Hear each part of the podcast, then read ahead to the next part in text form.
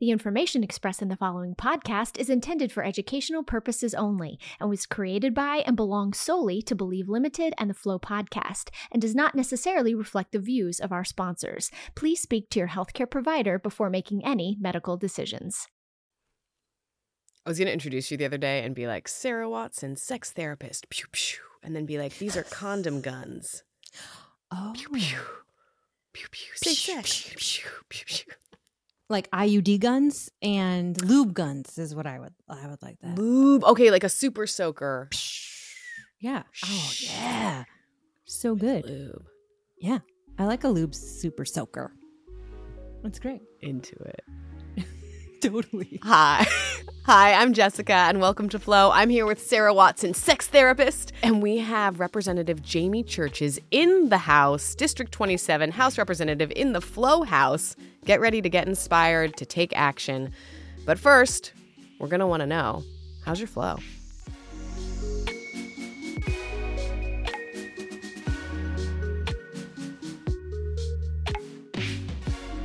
Welcome once again to Flow. We're going to start off, as we always do, by normalizing the conversation around menstruation with the question How is your flow? Sarah, Sporty Spice.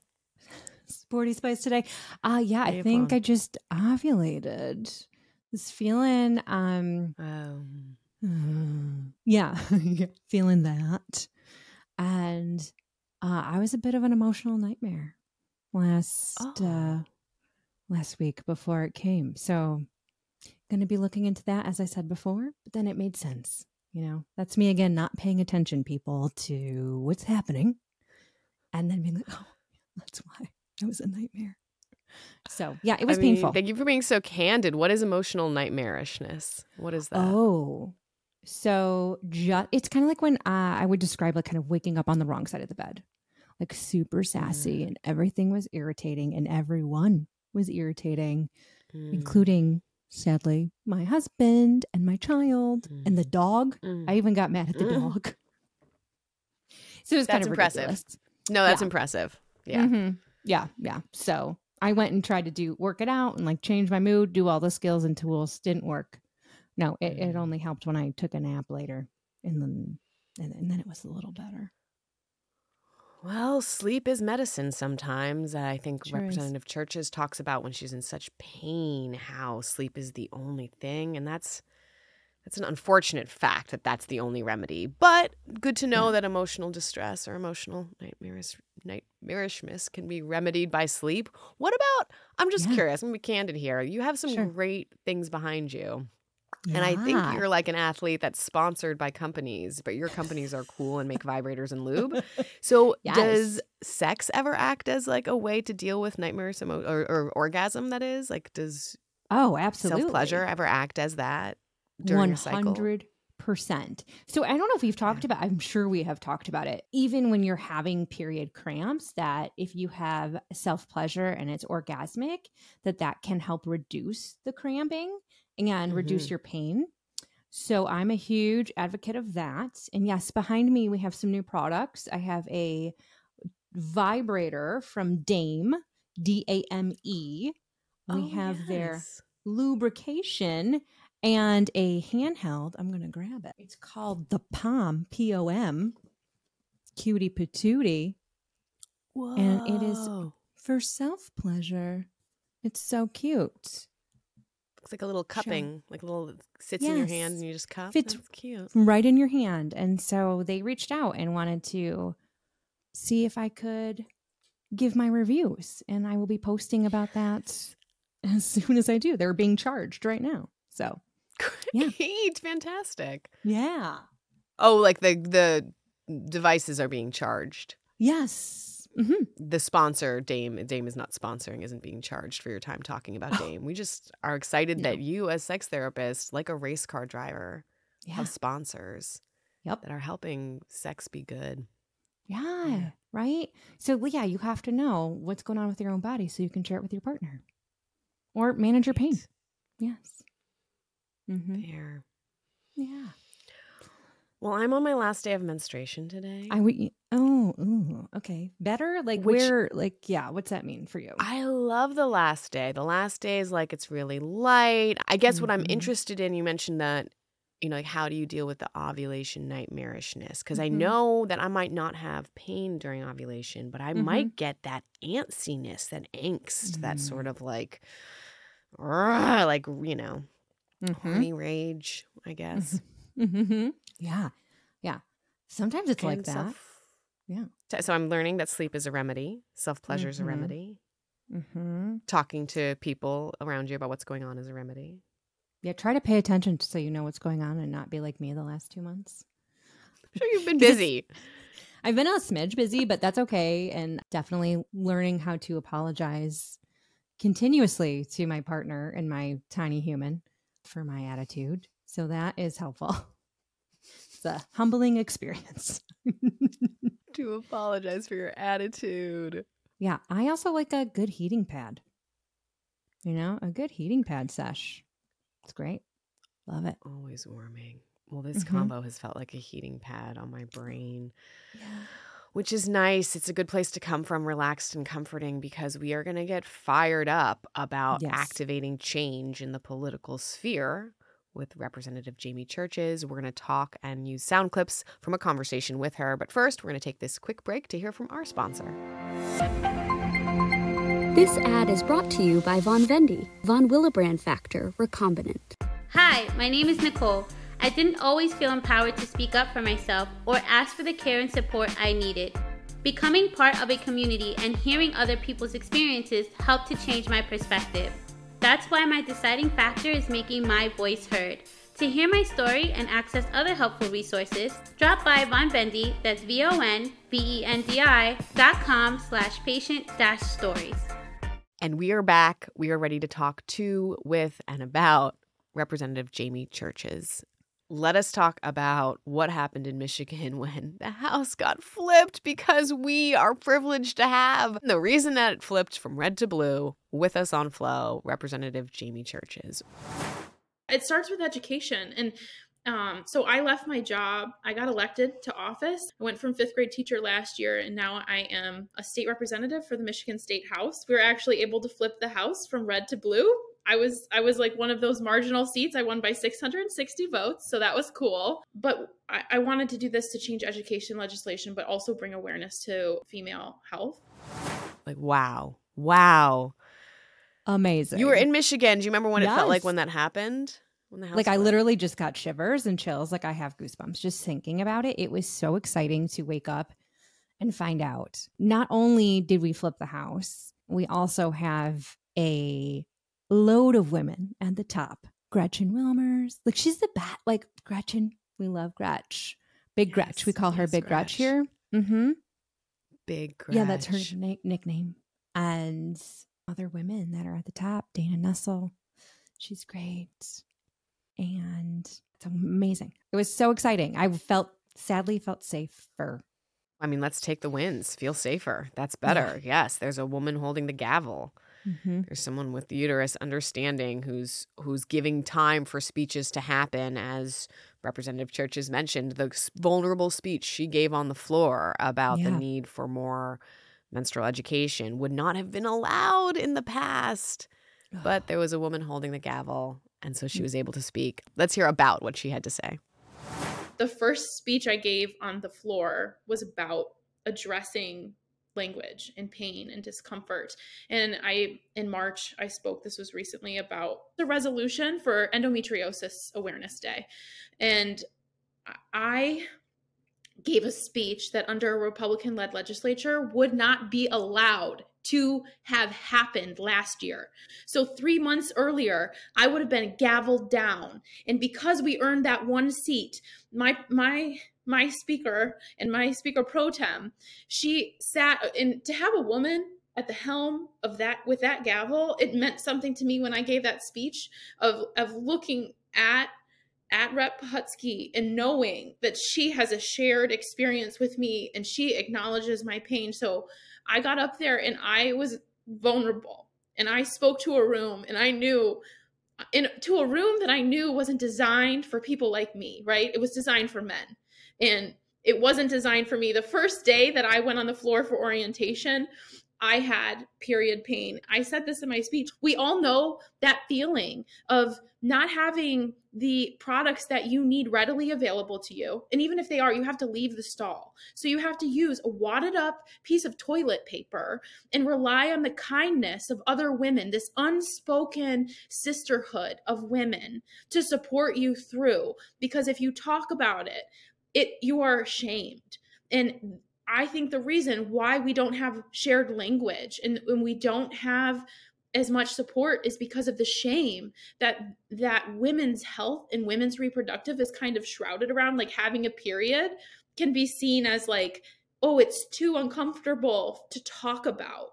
And and women's pain is not acknowledged as much because we don't have that language. We need to develop the language for younger generations and we need to teach it from a young age. Men women boys, girls, and non binary people need to know the experiences that people with female reproductive organs go through because we need to have empathy for each other and we need to acknowledge pain and discomfort that everyone goes through. And we can't approach it with judgment. You have to suspend judgment because that is the only way we're going to be able to collaborate to come up with solutions.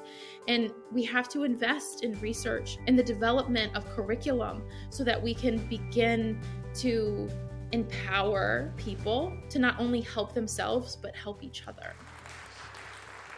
After I gave my speech, I had women come up to me and they were like, You're saying my story. This is what I went through before I had my babies, or this is I had to get a hysterectomy. I had to do this. And and I had a woman who worked for another another legislator, and she told me she had her surgery in a couple weeks and I was recovering from my surgery and I had these like elevation pillows.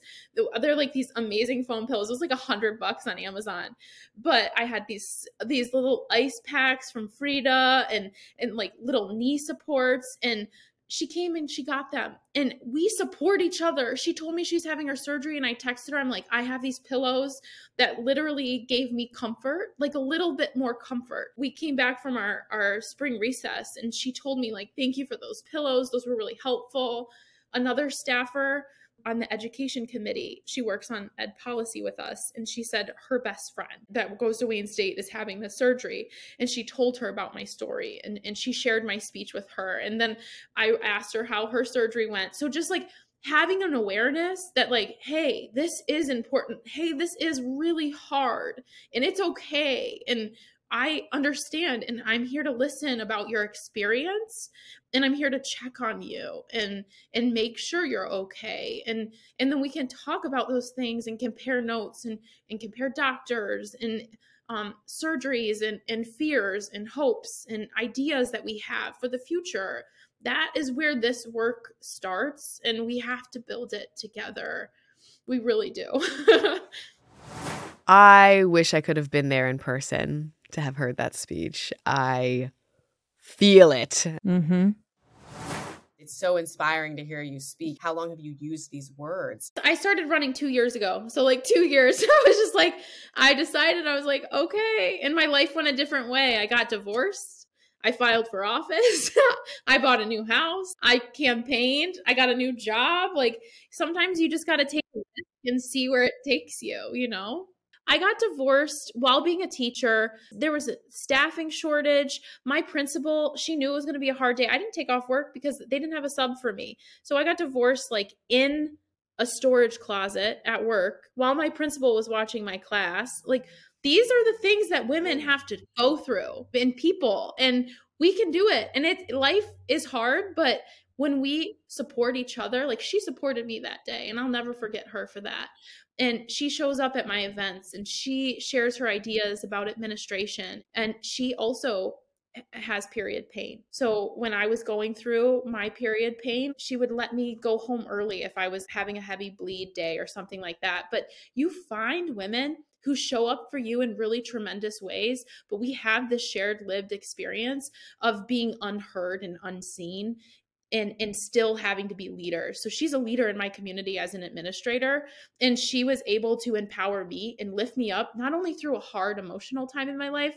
but a really exciting professional time in my life while I was campaigning for office and running a 5th grade classroom simultaneously. But I couldn't do it without the partnership of those women who stood with me those like you on the forefront using your voice to be in those spaces in those spaces mm-hmm. that were built to keep women out and to be there adamantly changing the space requires as definitive disobedience i would say. Mm-hmm. that's what it is. I'm i'm seen as a disobedient woman instead of a person who's advocating for people. Because what i'm pushing for is uncomfortable for other people we have reluctant learners in our nation.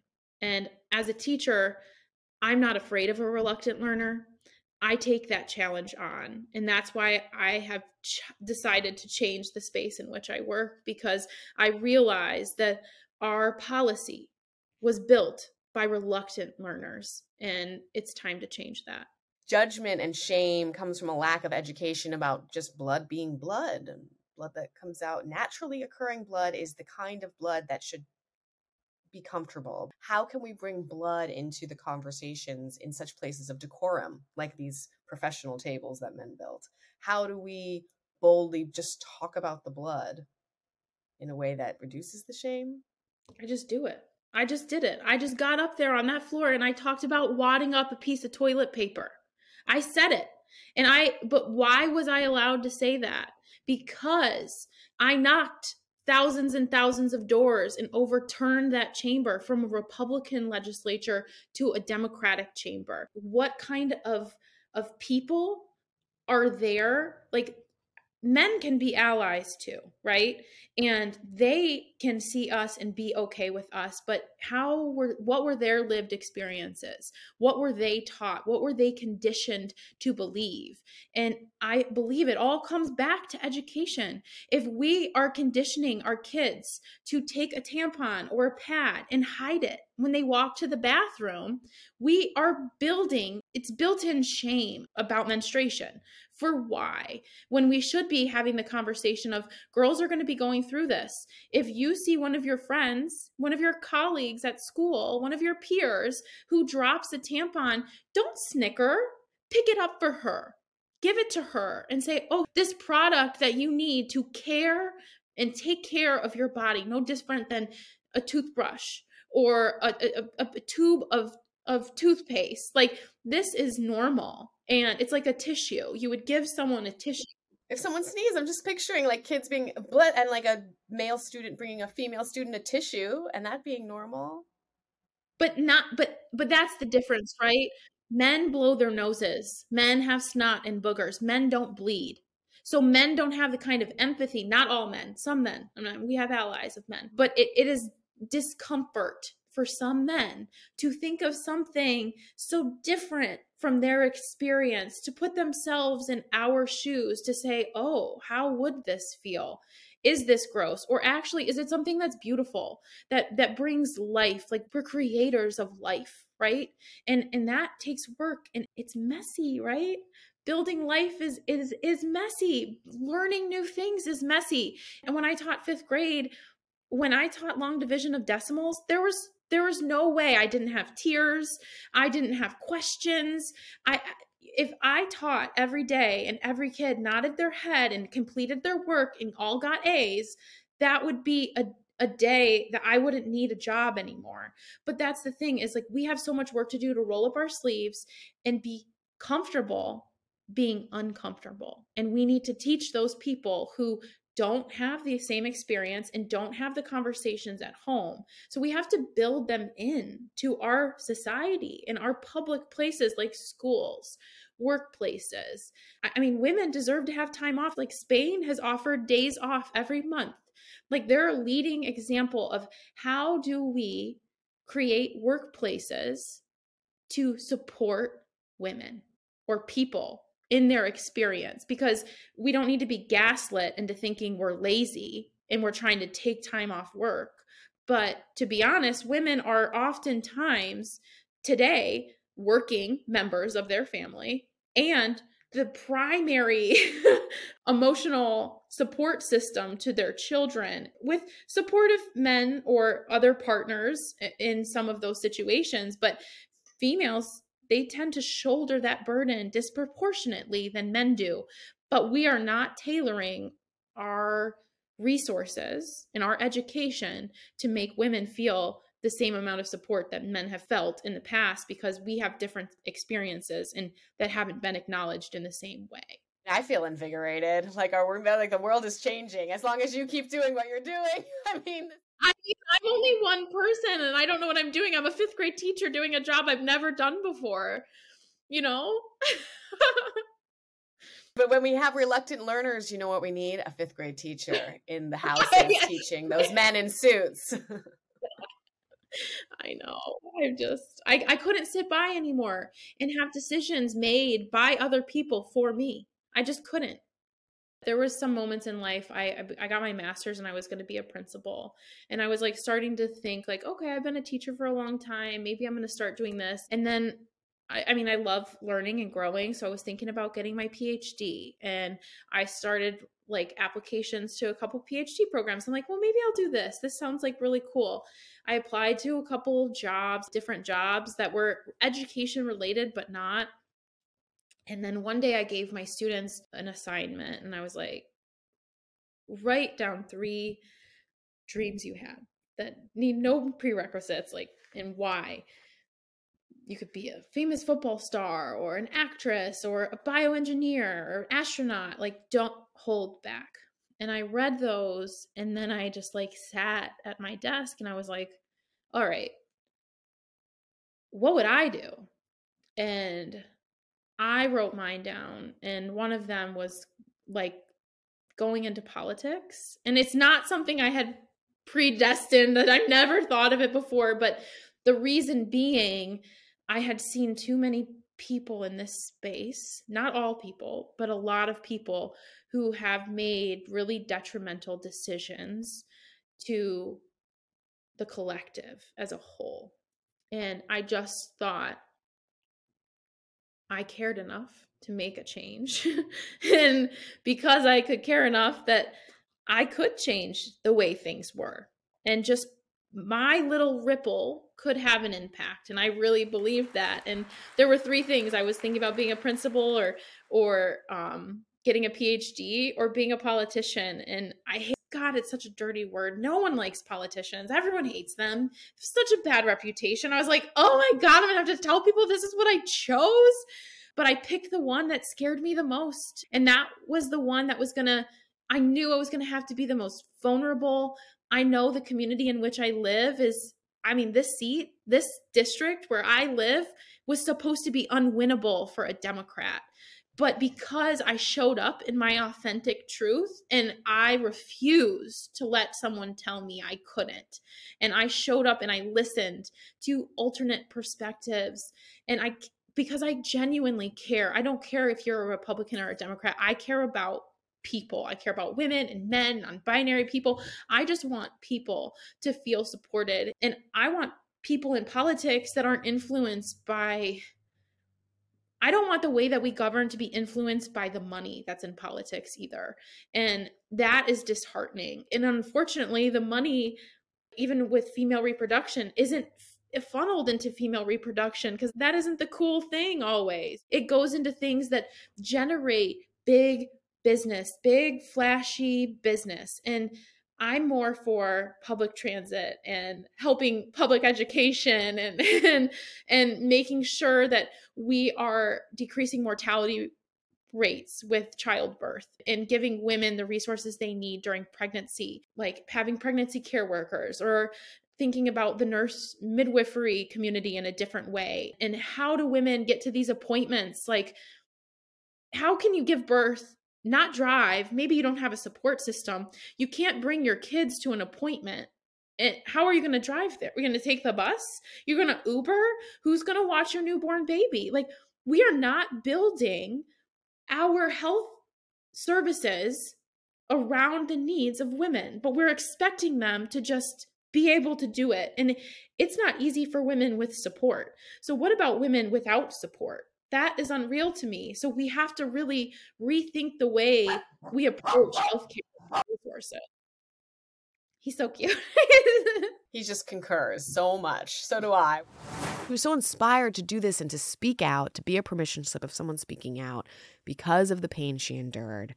She mm-hmm. told us about it. I think she had it's an endometrioma. Have you heard of this before? I had to do some deep research and it was still pretty hard to um in my sad little Google search, not a medical search, but to try to understand what it was. But holy cow, when she said that she looked like she was with child when she was laying down and the yeah. pain the pain. 6.5 inches like that large of a situation and just enduring it and enduring it. And we hear it time and time again the normalization mm-hmm. of enduring as if it's a sport that you you can win but it's not. It's a losing sport. Yeah. we didn't choose it. It's it's wild to hear about the repeated dismissal of pain that representative church has experienced. So i i've struggled with painful periods since i was I don't know, 15, as long as I can remember. And I just kind of like dealt with the pain. And I had surgery in March. Um, my right ovary had an endometrioma on it that was six and a half inches in diameter and width. It was like a ball. Oh. My yeah, when I, you could see it when I laid flat, like it looked sort of like I was like with child, and my right or my left ovary had a slightly smaller one. It was about four inches. So I had a very long surgery at the University of Michigan Hospital. And I have a specialist, Dr. Lim, who's fantastic, who did an uh, laparoscopic surgery to remove the endometriomas from my right and left ovary. And then it, they they ruptured during the surgery, so they, they were able to clean them out. And I, I do have some like a mushroom shaped growth on my rectum that they left because um, dealing with surgeries with those organs are quite risky and the length of my surgery was like quite extensive. I think i was five six hours ish so they had to kind of stop but those growths kept growing and growing and i kind of waited as long as i could but it was affecting me because physically my clothes weren't fitting the same way. When i would eat i would feel really uncomfortable if I had to go to the bathroom. It, it was hurting. My periods were really painful. So she put me on, I, I don't know the name of it off the top of my head, but a pill that essentially I don't bleed because it, it's going to reduce the risk of these growths coming back. If they would come back, there's a 30% risk if they come back. But if I take this medication, it's 15% and it's hard for me not to have a period because i'm like almost emotionally connected to it. Not that it's like fun to have the kind of periods i have but i've always wanted to be a mom. So this is like a hard journey to be on.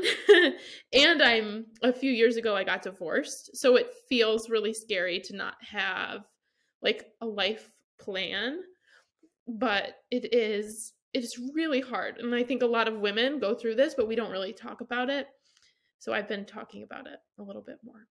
And for many years before I found Dr. Lim, I had gone to several, several doctors trying to address my pain and discomfort unsuccessfully. And it was almost like, well, this just happens. Like, this is just cramps. These are just cramps. Like, I wish that we could describe cramps in a different way.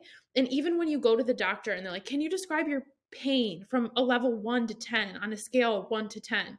And when I was having at some points in my life having period pain to where I couldn't bend over to put on my shoes. I was vomiting. I had diarrhea. I had full body migraines. I couldn't move. I couldn't get off the like off my couch. Like it felt like my hair hurt. Like I don't know what was going on, but it was almost like that wasn't acknowledged. And the only thing i could do was get a heating pad or eat popsicles because i didn't want to eat food because i was like i was just totally alone. You feel so isolated when you are experiencing pain at that level. And i would i did supplements.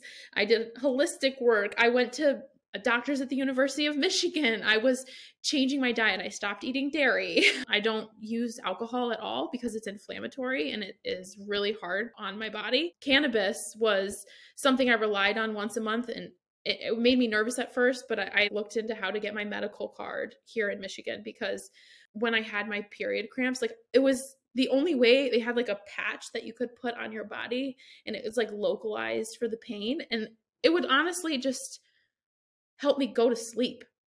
And to be in so much pain that you just want to go to sleep is so overwhelming when you are trying to figure out what you're supposed to do and how you're supposed to manage this. And then I got connected with you from my therapist, but she's a fertility therapist. She specializes in that. And I sought out the resource for myself. And I would drive, I don't know, 35 minutes to see her because um, like one of my dreams in life is to have like a really full table and have kids and i was afraid that that wasn't something my body would let me have you know and or my social life would allow me to have from my experiences and it's overwhelming but to have someone to talk about it who sees you and recognizes your pain and suffering is really important and our medical system doesn't do a comprehensive job making women feel heard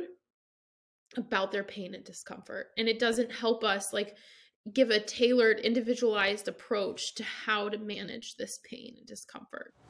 So, enduring that amount of pain was a little bit of Representative Churches' origin story to become the activist and politician she is today. Yeah but also were two very specific experiences she's going to tell us about one involving access to period products and one involving being uh, isolated and in pain.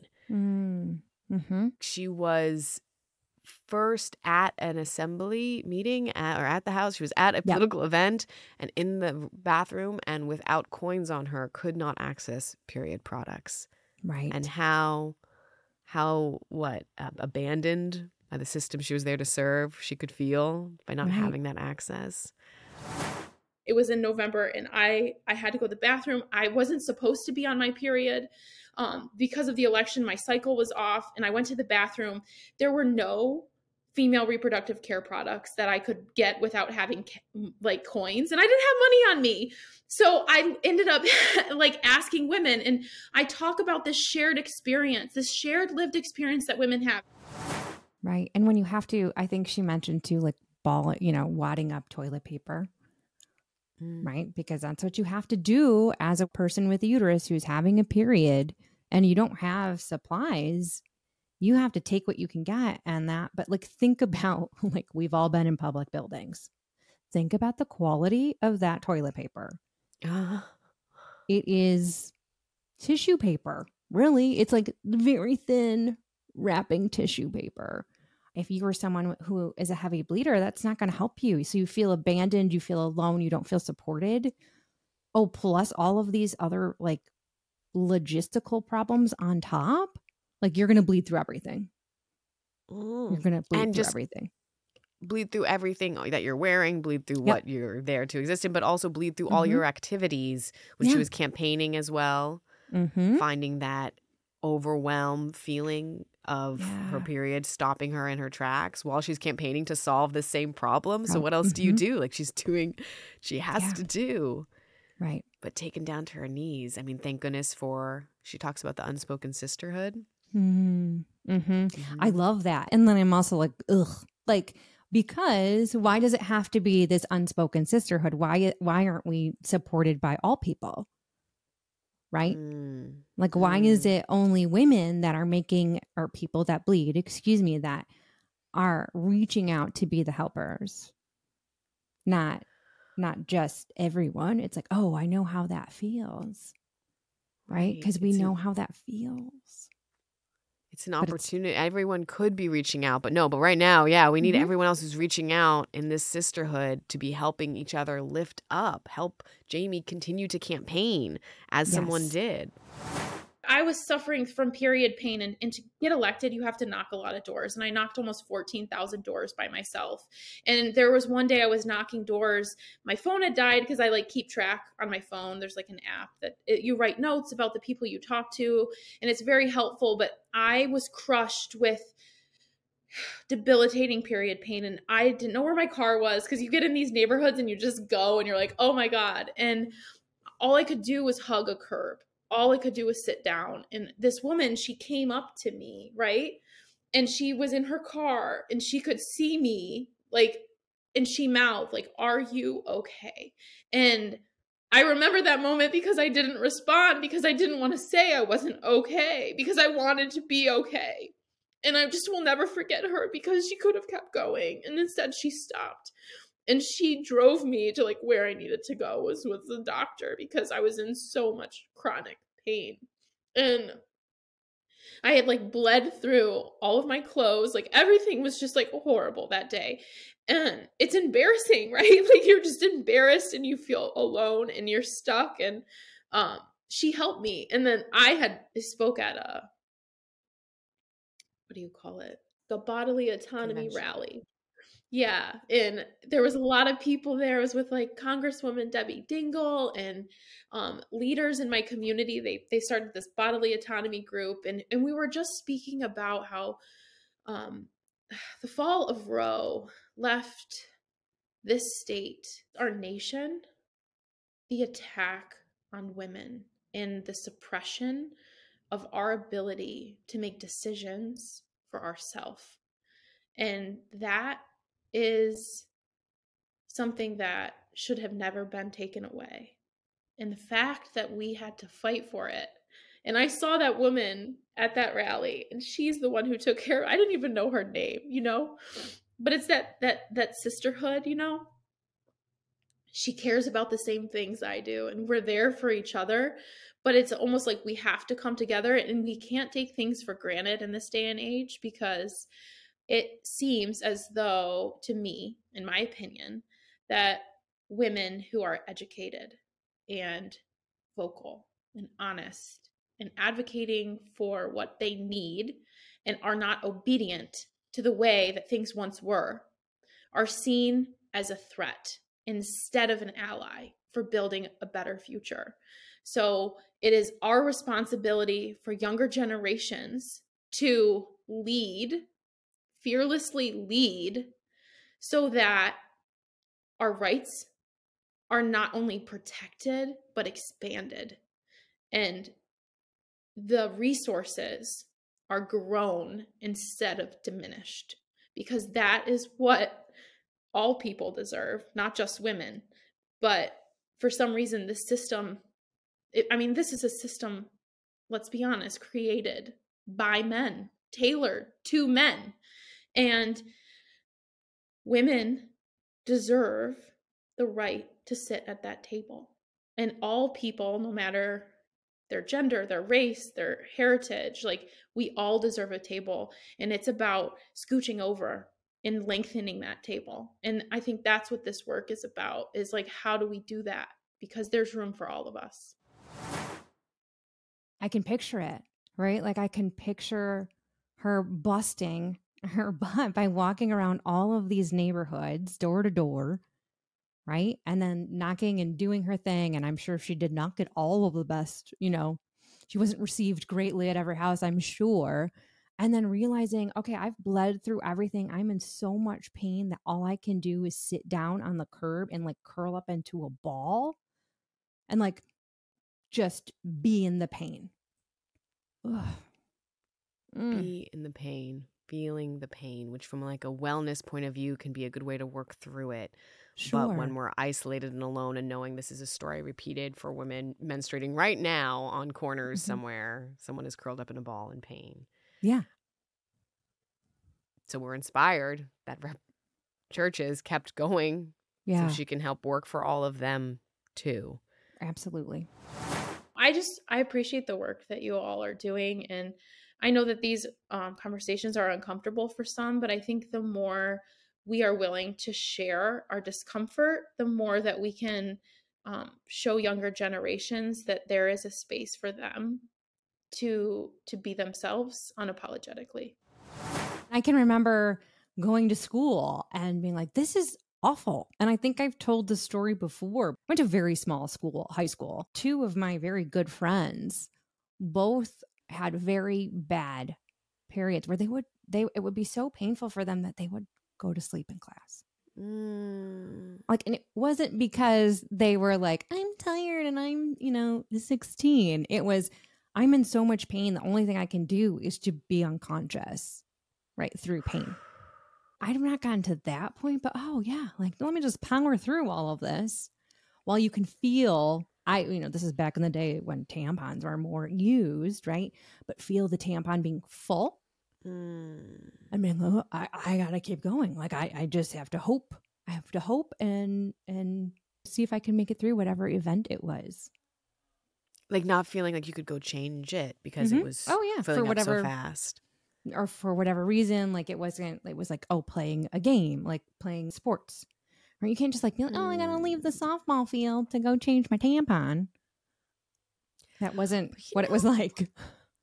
It's so wild because I get. I mean, I I got to be on Bloodstream podcast recently, and I talked about this little known fact. Of course, you know how my Mhm. blood, like it actually is menstrual blood that flows through my Mm. veins, right? And because of that, naturally, because of that, I can control when I start and stop to bleed. But most people can't. And the thing that's wild about the idea of powering through sports is I get training and athleticism. It might be about like getting control of your bowels. Might be about getting in tune with your body enough to not need to stop and pee in the middle of a sporting event. Like Sure. I get to be that trained and disciplined. But you cannot dictate your menstrual Mm-mm. flow. No. If, I mean, if you have menstrual blood flowing through your veins like I do, like sometimes you can. But in general, people Right. cannot. Right. So to expect the same level of athleticism discipline or discipline to endure mm-hmm. as we do from a level of like Olympian, Mm-hmm. like let's see how great people can be, it's Yeah. just not the same ballpark. Menstru- menstrual time says this is when you're bleeding that much. Yeah. That much blood is coming out of you right now. Doesn't matter that you have to throw that basket. Right? Yeah. They're like, whatever. When I was a teenager, right? Like it was like junior year of high school, freshman year of Mm. high school. Like, Mm. Oh, here you have a bleeding disorder. And thank God that my bleeding disorder did not impact my periods in a way that it made it awful. But it was still not, gr- I mean, it was still very painful. And I was still using bigger tampons and it would last a long time. But when you say here you are a teenager, you mean what? The Mhm. teenager, the teenage pressure to other pressures? What What is it? The part of being a teenager? Oh, yeah. Being a teenager, not really realizing, oh, I, you should go take care of this. Like that yourself, like your body is more important than this stupid softball or volleyball or whatever bullshit game. And listen, I did not Mm. last long in group sports. I didn't last long. Oh no, not with that attitude. not with that attitude. Sarah's attitude this Yeah. episode. Get that out of here. Like, Just no leave the field. Yeah, bye. Yeah. Not a runner, people. I'm not a runner. But bodily autonomy and agency, what you're talking about is Exactly. feeling, which a lot, I remember as a youth feeling like I wasn't, I didn't have agency over a lot. And we're Mm-mm. raised to maybe not feel like our bodies are our own, but are to be dictated to. I don't know. I mean, hopefully Mhm. not as much anymore. Generations and parenting is changing. Yes. But thank God. She, Representative Churches is big on bodily autonomy. We heard from her about that. Yes. Bodily autonomy isn't something that starts at any point, right? No. It's an inherent reality. Yeah. Since the beginning, you I think that, like, would you say, like, yes, you have to learn it, but like, since like you can walk, right? Like, you know, until you can like get around, right? Okay. Like, yeah, that's more autonomy. Yeah. Then you know these tiny people are choosing where to go, right? I would say that was maybe when it when it starts like really full force. Well, you know, a tiny person who doesn't know where they're walking might need to be picked up and moved, so they don't have full agency. sure, but they're on their way. they're on their way. They're on their way. And to those, to the teenager inside everyone who might feel like they weren't allowed to stop the game to go deal with something their body needed, Mhm. that's who we are often talking to on Flow, right? Folks who are Mhm. feeling like that teenager inside if you're not actually a teenager going through it.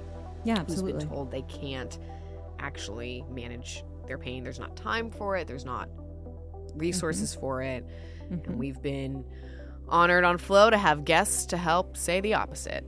Right. There is time to talk about your menstruation. There is time to activate change in the political system. Representative Churches is helping that happen. Heck yes. We love her. So excited to have her as representative in my state. How exciting. Oh, you're so lucky. I can't wait to come visit. Next Flow Yes. episode's going to be in Michigan. Come on.